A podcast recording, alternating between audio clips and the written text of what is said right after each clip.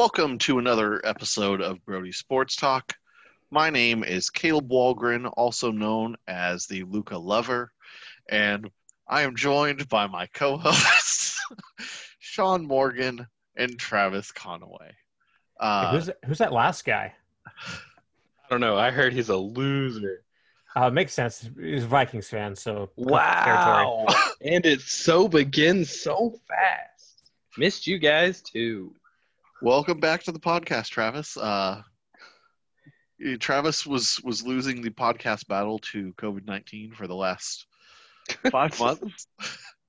Not really. He he didn't have it, but at the same time, he wasn't here. So where could he have been? So, uh, having a baby, starting. Where can uh, he be? Lots of things. I mean, you didn't have the baby.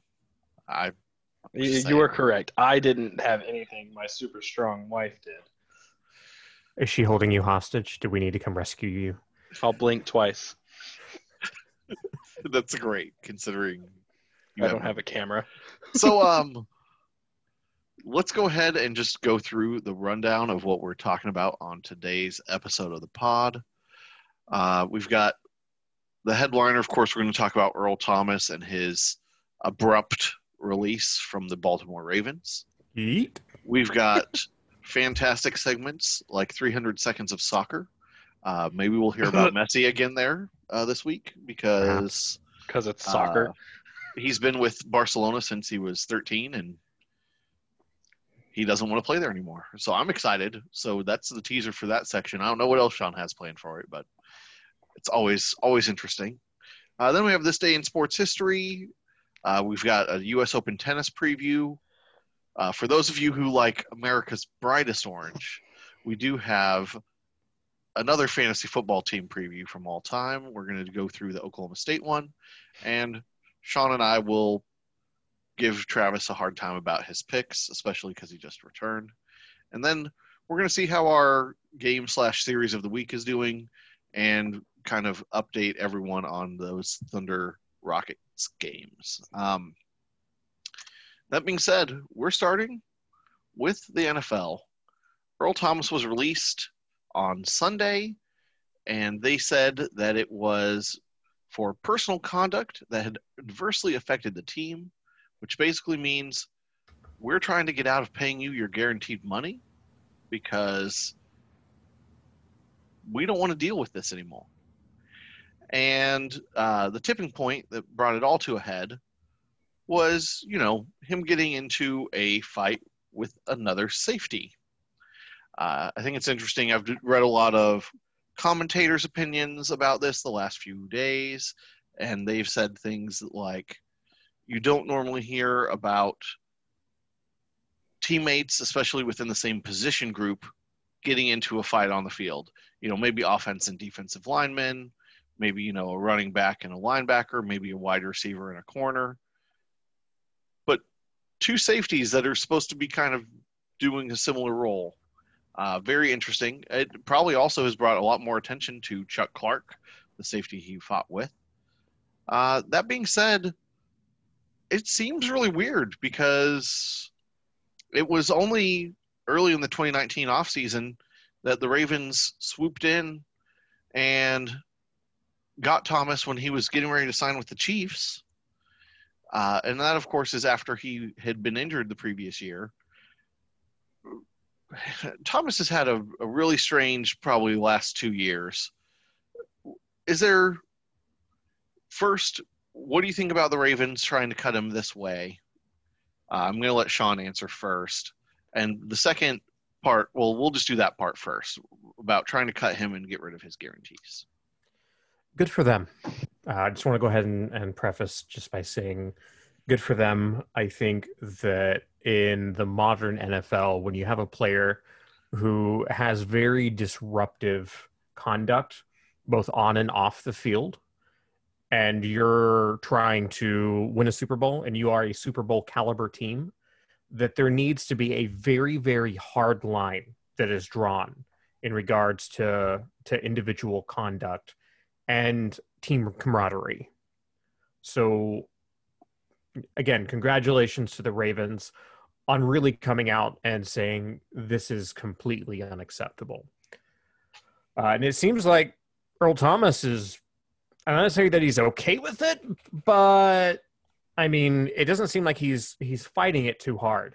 Uh, that he's aware that hey, this is this is a long time coming. Uh, he's made quite a few errors uh, in his tenure with the Ravens, again, both on and off the field. So, you know, I do hope they're able to recoup whatever they need to recoup. And I pity any team that decides that they want to take a chance on him, lest they end up with another Antonio Brown situation, like it's seeming like Thomas is trending toward. Uh, Travis, what do you think about the way they're releasing him? Um, I I have to completely wholeheartedly agree with with Sean. Um, I mean, obviously, I mean, there's obvious public issues that we all know about. Um, but at the same time, I want to know how much more behind the scenes there really was. I mean, not to be that guy and to bring up the super past, but we're talking about the Ravens, who had a man who was literally in like charged with murder on their team. Killed a guy. Like he Ish. literally killed a guy, and they kept him on his team. Like so, I want to know what uh, if maybe if it's more of a the Ravens are finally getting kind of with the times and, and and like Sean said, accepting that this is I mean this is not acceptable and he can't act like that and you can't I mean you have to be a face of a franchise and and you represent it throughout the entire world. Um, or if there was more even more than we know behind the scenes. And and to, to kind of piggyback off of that too, is it's really telling how much the the team rallied around the decision and not the player. Because normally you see in these types of situations a couple players coming out and being like, you know, like on social media or whatever, you know, whatever the the, the medium is, hey, we support this player in this decision, you know, in just even like a, a very passive, neutral way, not one that's them taking a really, really big stand. Just you know, we're we're here for you. The Ravens, not just as an organization but as a team, want him gone. Yeah. So, in general, I think the biggest red flag came before he ever was there. I don't know how much you guys remember, but when he had been taken off the cart in Oh, Seattle, flipped- flipped he he went ahead and you know flipped the bird up at the sideline, and I'm like, at some point, it's those are your teammates and your coaches. And while personally you can be upset that you didn't get the extension that you always wanted, that's that's the GM. Like that's that's not your teammates. It's not the you know the fans that saw that. It, it it just kind of put a bitter taste in my mouth, and I feel like it was the beginning of the unraveling of what has been Earl Thomas. That being said, I mean he did have 10 million guaranteed this year. He probably I think that, you know, he's got another chance. Uh, he hasn't burned as many bridges as AB has. I mean, even AB got a, a one game with uh, the Patriots last year. Um, who do you see making a move to get him? I'm going to let Travis go first, and then Sean, and then I'll close that up. Man, when we when we first started talking about this being the headliner, I kind of, that was like the first thought that came to mind of who's going to be willing to take the risk for him. And I I don't know if maybe because of AB, I I have a hard time finding somebody that's willing to take that risk. Like don't get me wrong, dude is an awesome football player if you just take him at pure stats and statistical level. But so many teams have seen what that style of player can turn into. You know, the the Antonio Browns and things like that. Does anybody want that? Um, is is his talent worthy of being okay with that? And and I just I couldn't think of a team that would really want that except for maybe Dallas. Um, just because it seems to be like Dallas has a little bit more leniency in that in that sense. But I, I, I honestly have no idea where he would end up.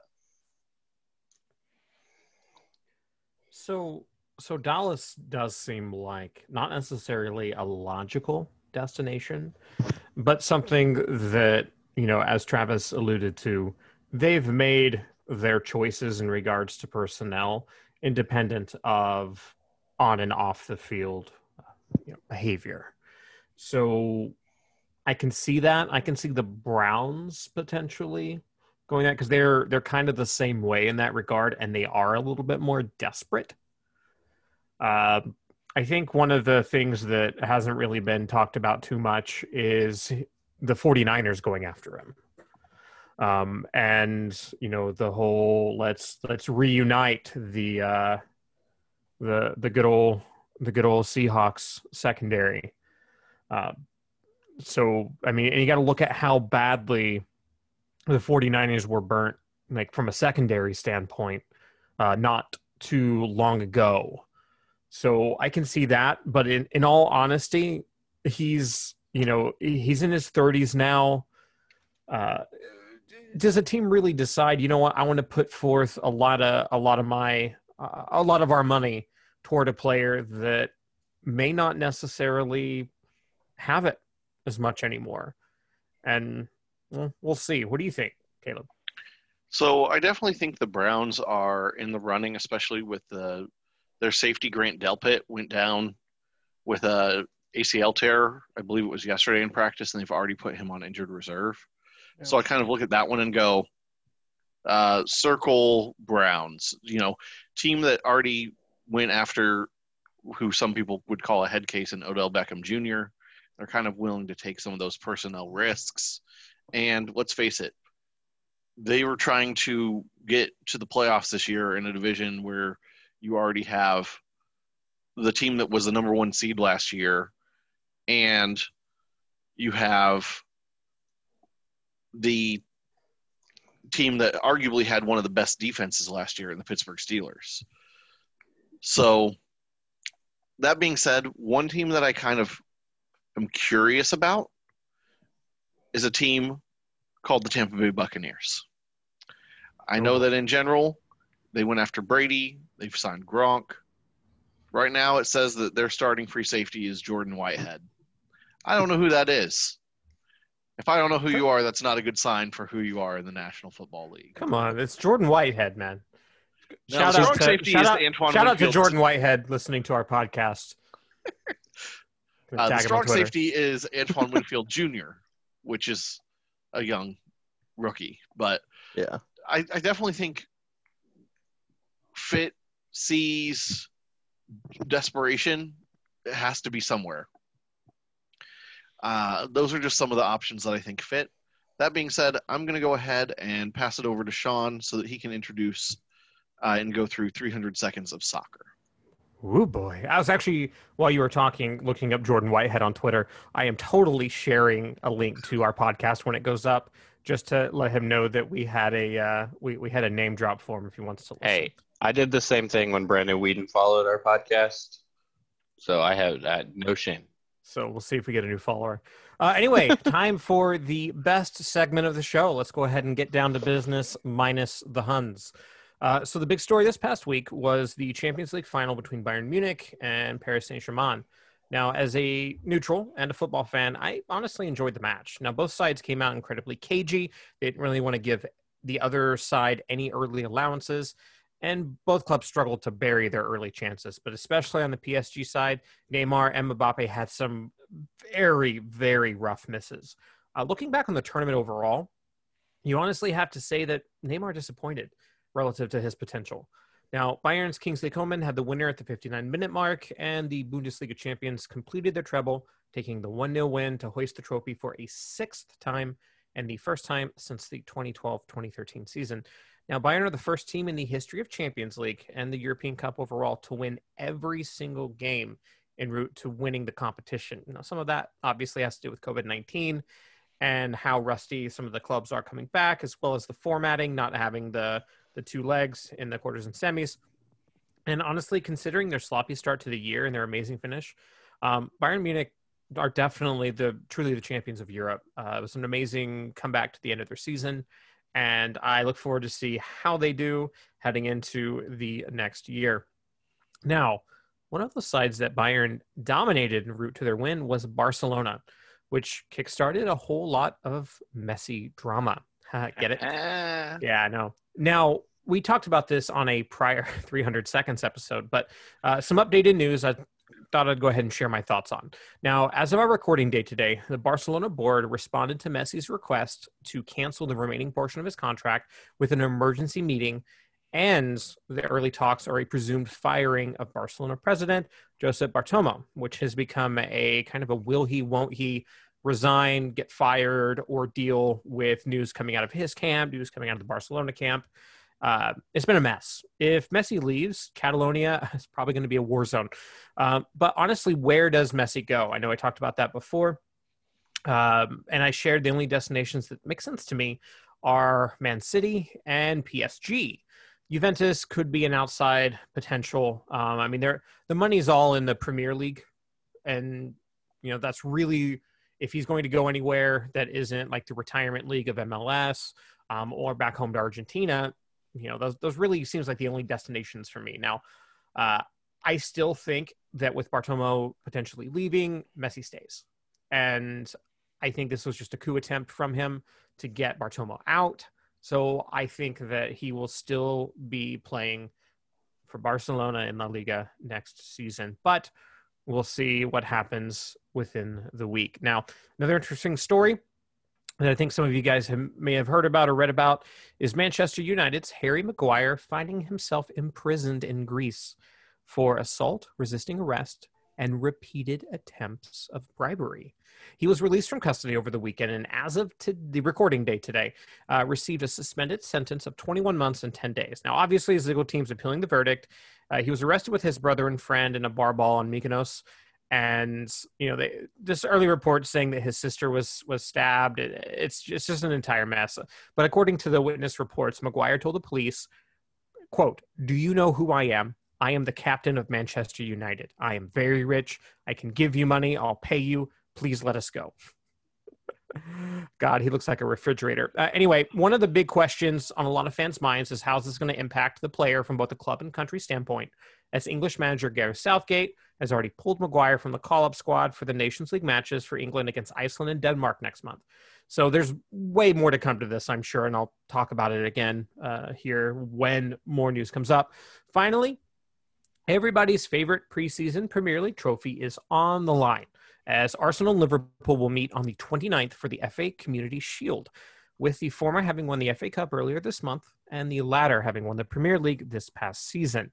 Now, for those of you who don't know, this is typically held at Wembley with not a whole lot on the line, and most of the revenue from this match is doled out to various charities and all of the 124 clubs who competed in the FA Cup from the first round onwards that prior season. Now, that said, it is 100% a trophy if you win it, and just a glorified friendly if you lose. So expect fans to be somewhat loosely invested in the result. The Reds have had more of a break than the Gunners and are the odds on favorite to take the shield back to Merseyside. But Arsenal have had a bit more of a bite this past month, so we will see how things go. I'm predicting a 2 1 loss for my club, but honestly, who cares? It's a Mickey Mouse Cup anyway. I don't want it. Uh, and that's it for 300 seconds. No agenda for next week, so we'll see what big soccer news happens in the meantime. Um, you know, you can listen to Gunners and Blues tomorrow if you would like to hear a bit of a deeper dive into the beautiful game. But that, for me, is 300 seconds of soccer. Thanks, Sean.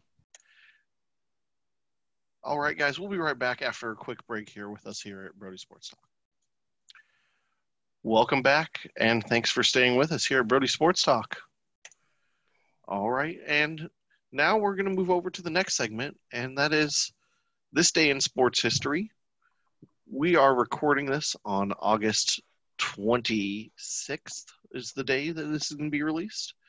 And that is the day of the first color telecast of a tennis match, uh, which would be of the Davis Cup between USA and Australia. It was done at Forest Hills, New York. I don't know any of the players that were involved in this contest because I did pull it up. Uh, between the three days that they played, the Australians beat us in all five matches. so while tennis started at that point on you know for color TV in 1955, which is pretty impressive when you think about it. It was not a, a great start for the Americans. Um, Sean, Travis, did you guys have anything you wanted to add to that small segment there? I'm just curious as to why tennis ended up being the first sport. To, Yeah, to that, that was kind of my I mean- thought process. I oh, I don't know if it is. It was just the first color telecast of a tennis match. Ah, okay. I thought it, I read it as it No, was no, the no, first it's- ever telecast. It it was it was actually the first time a sport was broadcast in color Oh. television. really? Yeah, so it's just interesting, right? Because you would think that you know, considering its long history, that baseball probably would have been the one to to make that stride. But Yeah. Look at Sean thinking baseball might do something innovative and new. I was just about to say, as a diehard baseball fan, what am I what you're right? What understand why not. what am I thinking? That is probably the dumbest thing that I think I have said all day. Wow, foot in Also, mouth. and I, I just have to say this. I've I've said it to my son when we're listening to sports radio. Baseball is fantastic on the radio. Baseball and radio go together perfectly. You Yep. have, oh, here's the pitch, and it's a it's on the inside corner of the plate. First, like there's almost there's so little action that it's so easy to talk about it, It's easy to visualize. and it's just not good on television. Like it, it, it is not, and it's somewhat sad. Uh, I think in general, I wish that I like baseball a little bit more than I do, but I mainly bring, blame the steroid era for ruining baseball forever for me. So, way to bring that segment down, Caleb. Why you got to do that? You just completely killed all the momentum we had from 300 seconds of soccer. I know. You've you've ruined it. Well, right. let's let's talk about happier times in tennis. So, uh, the 2020 U.S. Open is going to start this coming week uh, on August 31st on Monday. Uh, they are doing the draw on Thursday, so we do not have that available for us at this time. So, if we say that we think something may happen as a semifinal or a quarterfinal, we're just kind of randomly guessing and hoping for the best. Uh, that being said, of course, with any event that is happening in the is this would we call it the COVID nineteen era of sports, I pandemic, whatever we want to Hashtag call it. COVID era. Uh, so, several notable names will not be competing. Uh, we'll go ahead and start uh, talking about it on the men's side of tennis.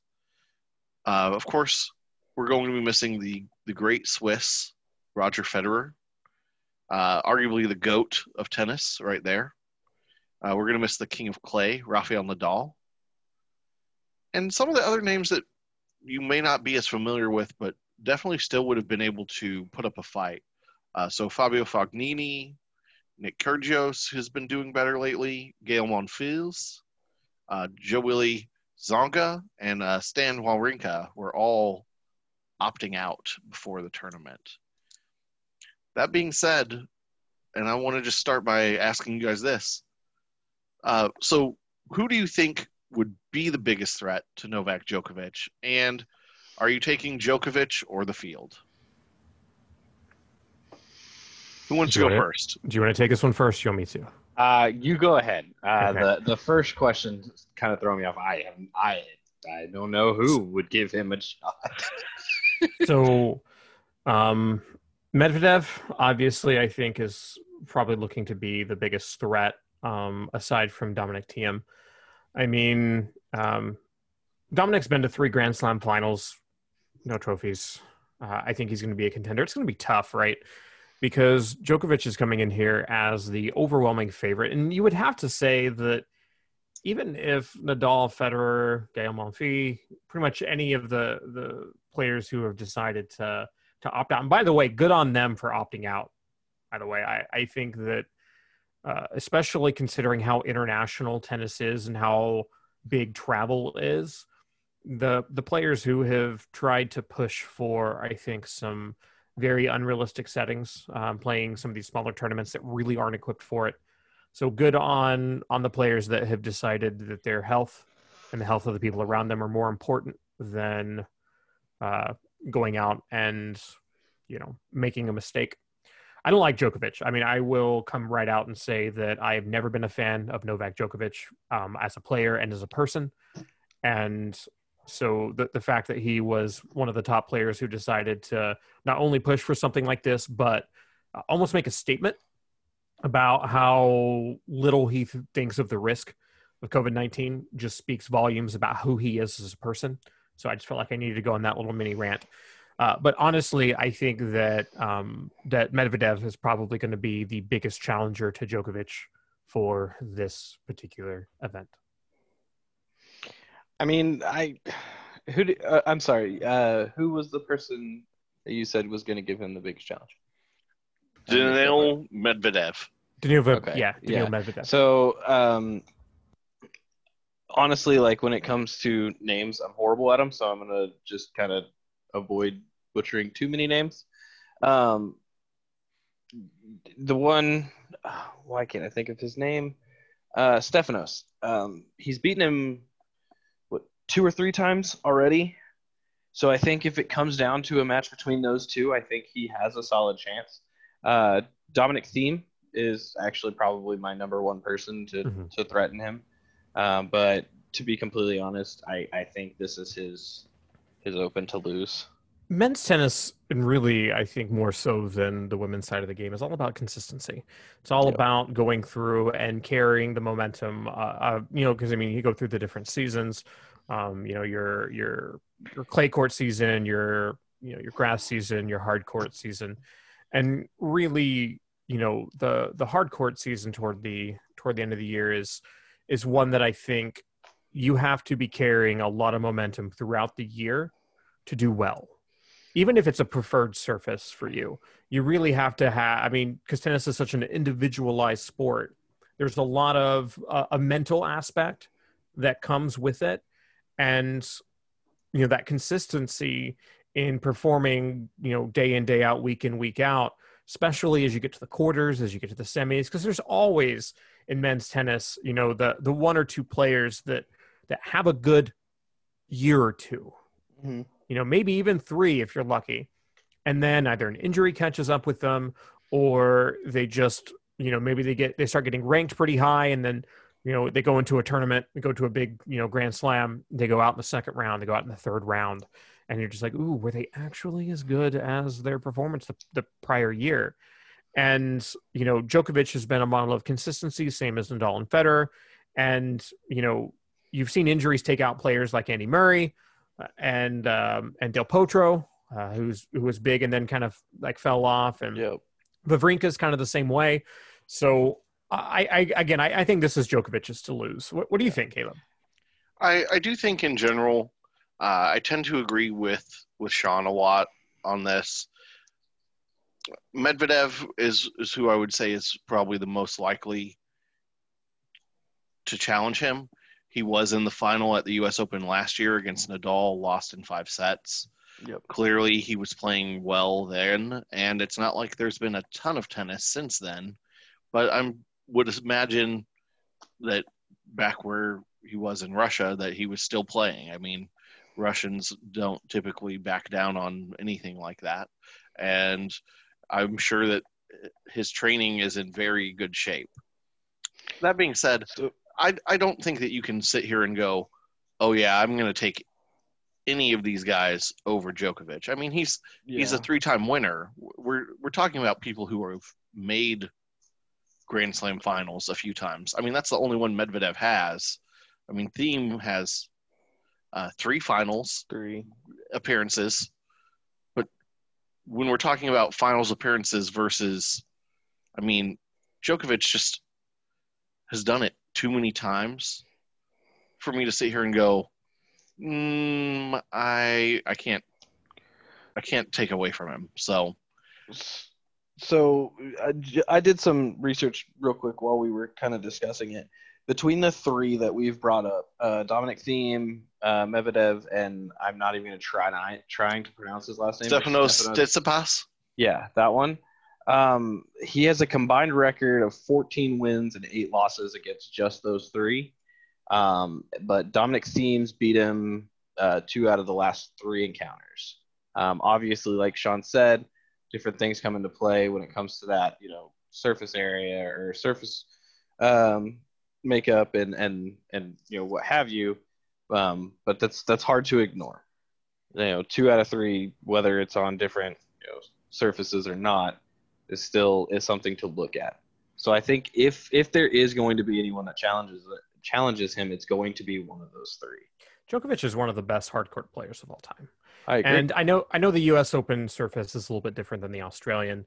Um, it is slightly, like just slightly slower, I believe, and you know he hasn't had as much success there as he has had in the Australian.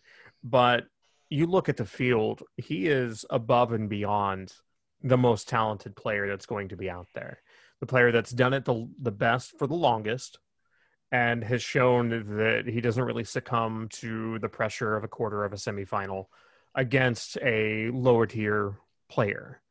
And yeah, I, I think I think we've we've we've ironed that out enough. It's Djokovic's to lose. Yeah, I, I still agree. Um, I just thought the the stats were definitely interesting. I didn't even rec- realize um, that the record was so as close as it was. To be honest, like I, I expected it to be, you know, More lopsided. yeah, like twenty Yeah. to two. I mean, Djokovic is 33 now, right? And I, I know it's a different game than it has been. Say, if you look at the 90s when players get into their 30s, uh, they may as well be in their 50s. But with nutrition um, being much improved pretty much across all sports, and a greater understanding of um, like the, the physical science and the sports science, players are playing for longer, they're staying healthier for longer. And you know, but we Djokovic is still 33, and the men's game is way more brutal on the body, I think, than the women's game, where women can tend to play perhaps a couple years longer just because it's a slightly slower game. So it's not as brutal on, say, your knees and your hips. Uh, so you know we'll we'll see how much longer Djokovic can can reign at the top, but uh, you know I, I don't think that he's showing too many signs of slowing down. So we'll we'll see. And uh, just to talk about the women's side as well, uh, uh, the the name of the there's a it's a lot longer list of people who've withdrawn. So I'm not going to be able to hit everyone. I didn't hit everyone on the men's side, uh, but we've got uh, Bianca Andreescu, Ashleigh Barty, Kiki Bertens, Simona Halep, Svetlana Kuznetsova, Anastasia Pavlyuchenkova. I should have made Travis do all these names. Samantha Yeah, I would Stosur, have trashed. Carlos Suarez Navarro, uh, you know, a list of names that I think are m- more familiar to people who followed women's tennis. I think uh, probably Simona Halep and Ashleigh Barty are the two biggest that are not going to be there. Mean, But- Andreescu withdrawing is huge. I yes, I'm trying to remember. I she was the one who won last year. Yeah. So so it's I mean you you look at kind of who who's going to be there, right? It's basically Serena Williams and then a bunch of players that aren't really they haven't really uh, have a huge list of accomplishments. So one of the things about the women's game, I think, especially in the last two years, is you have a lot of players who surprise, have a deep run to the quarters, semis, sometimes into the finals, and they're a bit unheralded. Maybe they've won a few of the smaller tournaments on the tour, but you know, I, I think that the the U.S. Open's women's draw has been just completely gutted, and it's a. In hindsight, it's a shame to see because you obviously want to see the best of the best playing, but you know it can't be helped considering the circumstance.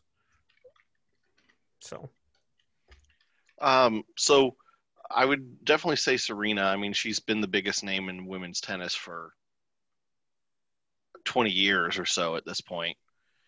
Obviously, I think that it would be easy to call her the front runner. I'm curious though if we would say that it's her tournament to lose like we did with Djokovic just because she hadn't won a major after having her baby and I mean in general is it going to just be different to get back out there? Um, personally, I think I would actually probably take the field over Serena this time. And uh, if I had to pick a name, I'd pick uh, Naomi Osaka to be able to go out. I mean, she beat Serena at the U.S. Open last year, and I think that she is an up and comer in women's tennis. Uh, Sean and Travis, do you have any disagreements or agreements with any of that? Osaka fell off the planet after 20 like after her 2019 win and it's it's so common to see in women's tennis right i think a little bit more common than you see in men's tennis and that's at least for the last 20 years and that's just because there are three players that we've talked about uh, a little bit earlier uh, named Federer, Nadal, and Djokovic, who have kind of prevented any other names from really having uh, a significant impact on the men's game. I mean, Osaka came and caught the tennis world by storm, and then she kind of fell off after she got number one. I mean, she's I think she's like ninth or tenth in the world right now, so it's not like she's been completely abysmal. But in the grand scheme of things, she really hasn't challenged too much. I'm really hoping that with a reduced field, um, with Andreescu gone, with you know, with Halep gone, that she's able to have a deeper run. And I would put her as a favorite should she go up against Williams, to be honest. So I'm I'm in agreement with you there. I'm really hoping that she can make this her tournament to lose and kind of recapture some of that confidence that she's definitely lost since the beginning of last year. Travis, do you want to tack anything on, or are you gonna I mean, I was actually kind of just sitting back and listening because you guys had pretty much everything I wanted to say covered. Um, you know, I I actually was going to bring up the fact that Osaka has has kind of dropped off after her after her climb to number one.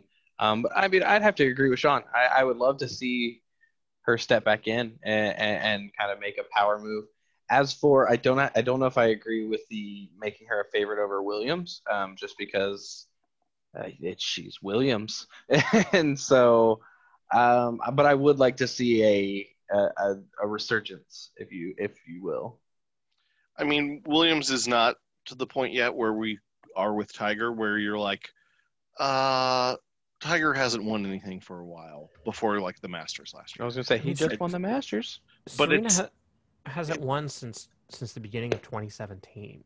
I know She's she's made four finals since then, and has lost in each one.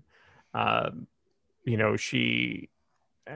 I don't know. It's it's it's strange, right? Because I mean, I agree with you to a certain extent, Travis. I mean, you ne- it's hard to count a Williams sister out, but she's 38. Yeah.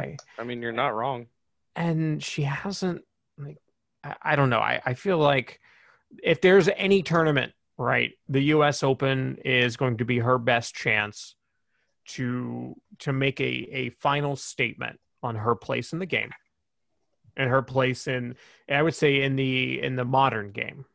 Mhm. Showing that she can still win after such a long period of non-dominance considering you know how incredibly dominant she was from 2012 to 2016 but i i don't i don't think this is it. I don't think she wins another grand slam before she calls it a career.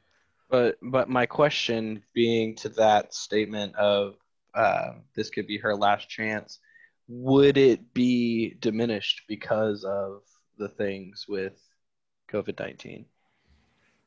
I mean that's a tough question to answer just in uh, across all sports right?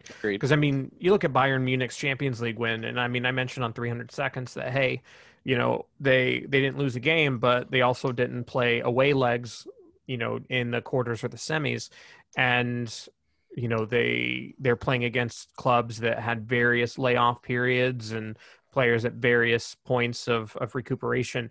I mean, I think you look at any sport that's being played in 2020, and you have to say, well, you know, congratulations, you won how much is that worth in the grand scheme of comparing to prior years? We're going to say the same thing about, you know, the NBA championship, I'm sure. Uh, and, you know, NHL is impacted. And, you know, of course, who cares about baseball right now? In regards to what they're doing. It's going to be such the wonkiest season that I think they're going to look at it the same way that they looked at the the the strike um, back in '93 in that season. So it's it's really tough. Um, even if Williams wins it, it's like a congratulations, you beat you know a bunch of players that you otherwise you know if the field wasn't as thin, maybe you don't win, right? But but I don't think in the grand scheme of her of her career that pundits and fans are going to be like, you know what? Yeah, that one's tainted. It's just going to be another number that she's adding, right? For Yeah. for the for the women's grades, even the men's grades, you know, it's just another number that gets added. Agreed. Well, let's go ahead and switch gears. Uh, we're going to talk about some college football with America's Brightest Orange, like I said. Uh, for those of you who may not follow America's Brightest Orange, we are talking about the Pokes, the Oklahoma State Cowboys. And uh, the way we did it is the same way we did for some of the other ones if you've caught them on previous episodes one quarterback, two running backs, two receivers, tight end, flex, and a kicker. Because it doesn't make sense to pick a team defense when it's all of your team defense. You kind of just have to pick a year. And why would So you that- pick I their could defense have- anyway? I could have picked. if you had asked me, I have a, um, I have a person for every major position on defense, and could have given you that for individual defensive players, and I think my team would have been pretty solid. that being said, uh, I think we're going to start with what I feel like is a, a fairly slam dunk option here at quarterback. It is Mason Rudolph. He is the Oklahoma State career leader in yards. He has the highest single season in yards and the single game record for yards and career touchdown record at Oklahoma State.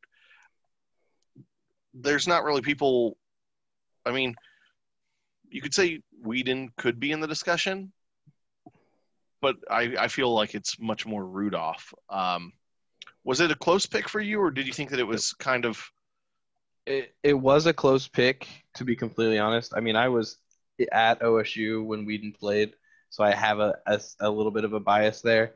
However, uh, when it came down to it, what really sold me on Mason Rudolph was the players around him. The team that Brandon Weeden played with was one of the most prolific offenses that OSU's ever seen, with literally a weapon every three steps. You had players like Josh Cooper, Tracy Moore, um, you know, Blackmon, uh, Kendall Hunter, I think played with him for a little bit, and, and so he just he had just weapons everywhere. So what boiled down to was I feel like Mason Rudolph did as much, if more, with less talent around him. absolutely? Uh, Sean, why don't you tell us the running backs that uh, Travis selected?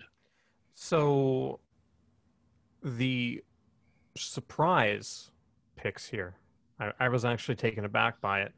Um, a a Barry Sanders and Get a of. Thurman Thomas. Uh, so those are some some strange picks. Uh, tell me, tell me. Who, first of all, who's who's Barry Sanders?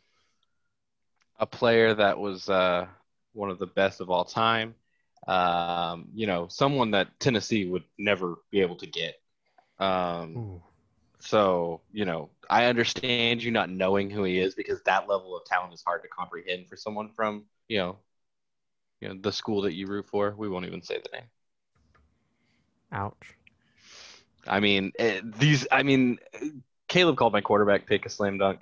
I feel like these were easily the slam dunk. No, I mean they're they're, they're easily the two two best. I mean, I mean, they're the two best running backs that have ever who, touched the who, el- field. who else do you pick? Like you can't. I mean, I- there's nobody I, I think did- even in the conversation. I had a couple of my friends, you know, throw out, you know, the the Chuba Hubbard or the the Justice Hill, but they just uh, not from that first point.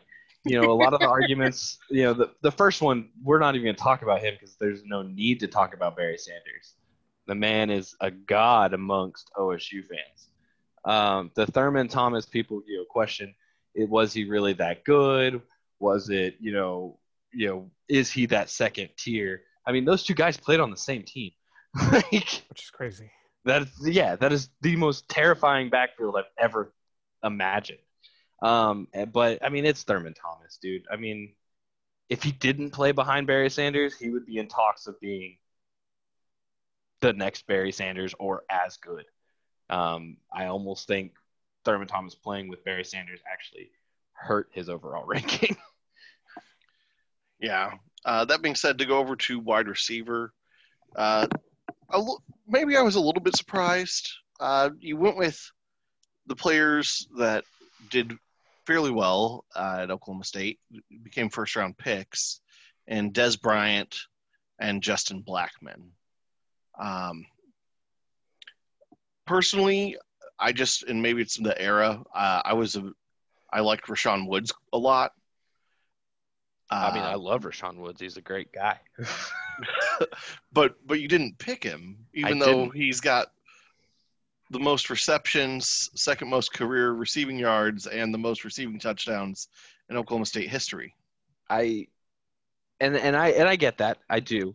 And and Rashaun Woods was definitely on my my thought process. He was actually my debate between uh, him and Blackmon. But what kind of played it up was it it was very hard for me to look at it from just a college perspective. You know, if Blackmon hadn't, you know, been a moron, he could have had a very solid NFL career. Dez Bryant, obvious career. Um, and just because, you know, Justin Blackmon's the highest ranked OSU athlete to be like highest ranked draft rank ever, besides Barry Sanders. Like that's that's got to mean something. like the dude was drafted fifth overall, and and and just their careers, and and I personally think we we I and we are living in the golden age of OSU football. You know, Caleb and I had a conversation about it just the other day. All of these players, besides Barry Sanders and Thurman Thomas, are from decently recent times. Imagine living in the golden era of your chosen football team and still Don't worry. never winning anything. Don't worry, Tennessee will have one one day. Oh, oh yeah, One yeah. year. We haven't we haven't had we haven't had any any glory days. Well, when you guys finally decide on a coach, yeah, sure. We have a coach. Is he? Or are you living? Are you living in two years ago? Like we we, we yes, have one. because there was no COVID nineteen back then. It We- was a much better one. time. I'm I'm also I also think that Rashaun Woods was a glaring omission. I mean, I get that, um, you know, I, I I get the pro accomplishments. At the same at the same time, it's hard leaving out a player who is your all time record holder in you know so many different categories. Uh, I'm also I'm also saddened because I actually so no no so uh, the the Woods brothers and the Woods family uh, a like their um, I want to say it's like a it's like a cousin or it was like a like an uncle or something actually worked at the shop that my father managed here in Oklahoma City for quite some time and you know it was always uh it was always a big like personal thing for us to go and and, and root for them at least to to have some success so you left them out and so you did you did him dirty did him and dirty. and and while I I I completely understand where you guys are coming from, another one that came up was Hart uh, Hart Lee Dykes. Um, he was another one that I had a hard hard debate on. Um, and I mean, in, in reality, I I definitely probably should have put Rashaun Woods on there, but just I and I probably is my you know just my own personal ties to them. It was very hard for me to get past those two. And I mean, I even did research with some friends of mine, and, and those are the two that names that came out the most. Um, Rashaun Woods was mentioned, but again, I just it's hard for me not to um, put those two in there. Absolutely. If I if I had another option, um, I would have probably put at, at least Rashaun Woods in there. I I almost felt I almost put him in as I know we haven't gotten there yet, but I almost put him in as a flex. Um, but I almost felt like that was an insult to him. So just to go through the rest of the roster here, we've got Brandon Pettigrew at tight end. I don't know that there's a, a bunch of a debate there. Usually people have had an elite tight end where it's like, oh yeah, check that. Okay, we're good. check that uh, box Uh, Dan Bailey, clearly he was great at Oklahoma State. He ended up being good for the Dallas Cowboys as well, and now he's on and now other the team. Vikings. and Gonna extend that leg longer by kicking indoors. What a terrible career trajectory. Poor guy. I know. And uh, but at Flex, you you went with a, a different Biletnikoff winner. You went with the current Pittsburgh Steeler James Washington. Uh, he is the career leader in receiving yards at Oklahoma State, and he is third behind Rashaun Woods and Justin Blackmon at receiving touchdowns. It's at some point it's one of those things where I think what you said before probably summarizes this best, Travis. Basically, Oklahoma State has had I'm going to use the term an embarrassment of riches at the wide receiver position in the last 15 years, especially. Mhm. You went with Dez, you went with Justin Blackmon, you went with James Washington. It's a very current roster. Like you said, if you're picking people who've been on some of the best teams in Oklahoma State history, you have them. I mean, Right. it's sometimes a little bit easier to look back and be like, hey, do you remember when we won, you know, nine, ten games with this guy versus this guy was wonderful, but we won like five games with him. it's just it's it's an unfortunate slight in general that winning makes you look a lot better than losing. Yeah, and then I and that may be the thing. Another thing that was brought up to my attention um, by a fan of ours um, was Rashaun Woods when he played. Um, what was around him? You know, was he the only option? That's why it was really hard for me to even put James Washington into the list because he didn't have a whole lot of weapons around him. He was the go-to guy, so of course he's going to have the bulk of the touchdowns. You know, players like uh, Blackmon, for example. Blackmon had talent surrounding him, and he still is second in touchdowns and third in yards. If anything, wouldn't that make the accomplishments of those who didn't have the weapons around him all that much better? Right? Because I mean, you're having players who are getting double teamed. It's The game was different in 2000, uh, to 2004. So eh, while I can see your point, absolutely, um, yes and no, I guess you would say. Um, good players are going to be good players. Um, they're going to get their yards. They're going to get their their touchdowns. Um, but when you don't have the ability to spread the ball, and you have a quarterback that can throw to you, um, I, I I don't know. It just it just kind of that was just one of the things that was brought up to me. And while I agree with you guys totally, um, those are just the the two that stood out to me as the most prolific. I mean, Blackmon obviously, hands down, one of the most prolific, and then Dez Bryant, just his sheer physicality comparatively. it's fair enough. And that's where we're wrapping up on uh, this Oklahoma State segment. And uh, let's go ahead and move on to the next one. All right. And now we're going to move into some NBA. Of course, last week, Sean and I picked the Rockets to win the series over the Thunder. And now that his series has definitely had some ebbs and flows the last few days, as we are now through game four and I'm going to pass it to Travis to give us an update on the series and ask us a, a couple of questions. Well, um, the the series now is tied at two uh, two to two, uh, with the Thunder winning the last two. So we kind of just traded off two losses, two wins. Um, game two, uh, the Rockets ended up winning 111 to 98, while game three, the Thunder won in overtime, 119 to 107, and game four uh, was 117 to 114. Um, game game two was very similar to game one. Uh, one team clearly had the advantage and they were holding holding strong onto it. Game game three and game four were both tightly knit, um, except for overtime in game three when the Thunder turned into a completely different team it seemed and just put the Rockets to shame. Um, I do find it hilarious that there's at Rockets versus Rockets, like there's home and away teams because they're all in the same stadium um, with no fans. But uh, tonight at 5:30 Central Time is Game Five, and I I personally am taking the Thunder. Um, Caleb calls me a homer for it. Sue me. Um, I just think right now the momentum is in the the Thunder's hands, and I think team the players are starting to play um, more cohesively together. um, with players jumping out like uh, Schroeder and and my new favorite player Lu Dort. Uh, shout out Lu Dort, my man. Um, but something I wanted to bring up is the obvious, you know, elephant in the room when it comes to Russell Westbrook being one on the opposite team of the Thunder after so many years with the Thunder and being in the stadium and on the court um, in street clothes.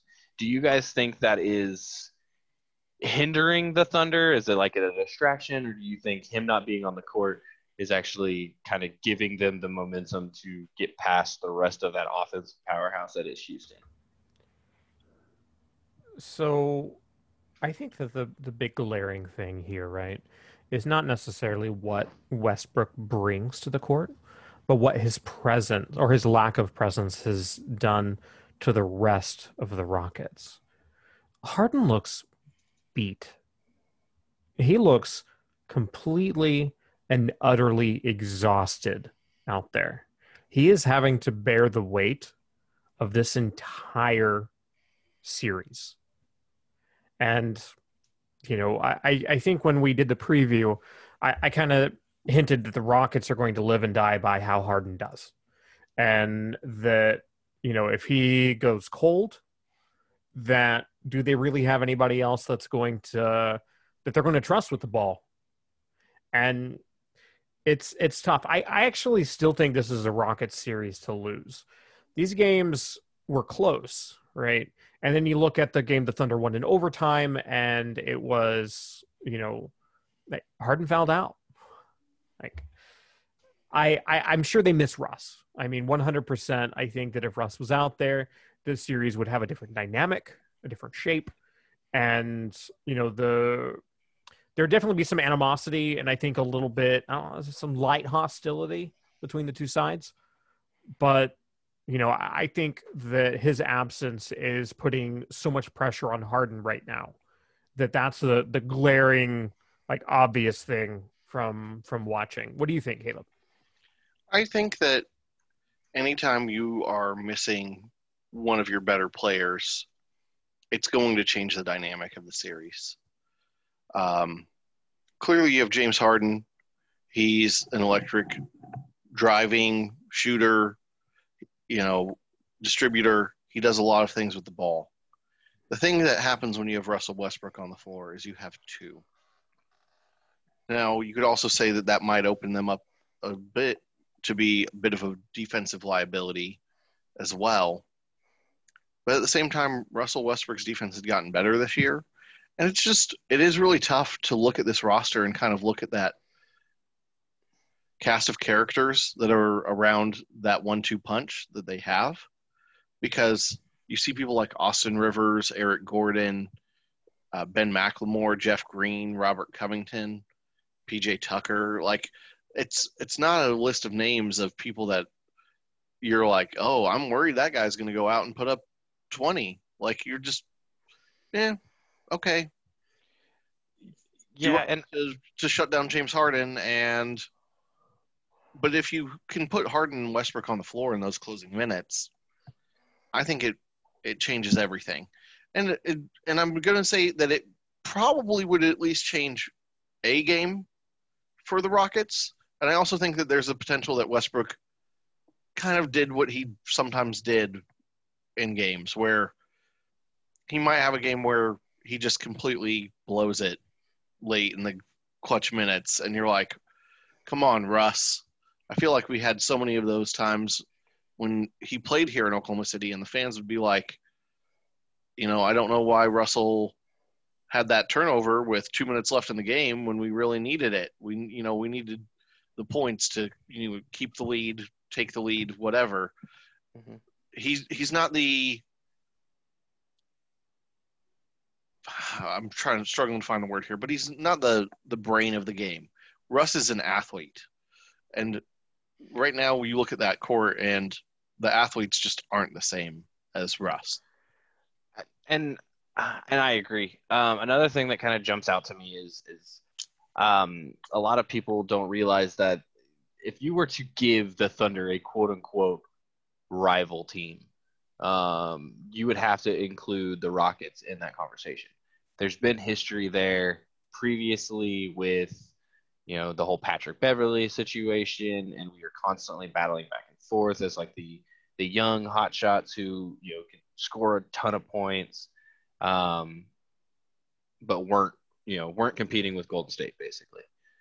Uh, you know we've we that's how we've been, and so Russ going to that that quote unquote rival team, um, I think adds to the animosity and adds to the kind of the drama of the situation.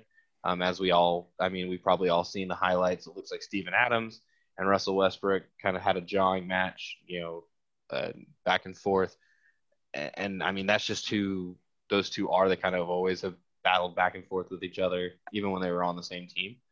So I, I think there is a, a distraction factor, um, but also a motivational factor of, look, we don't actually need you to do this. We're a more rounded team now um, we're we're able to still put up the numbers we used to with you on our team, and we would love to be the ones to take you out in the first round, even if you aren't playing.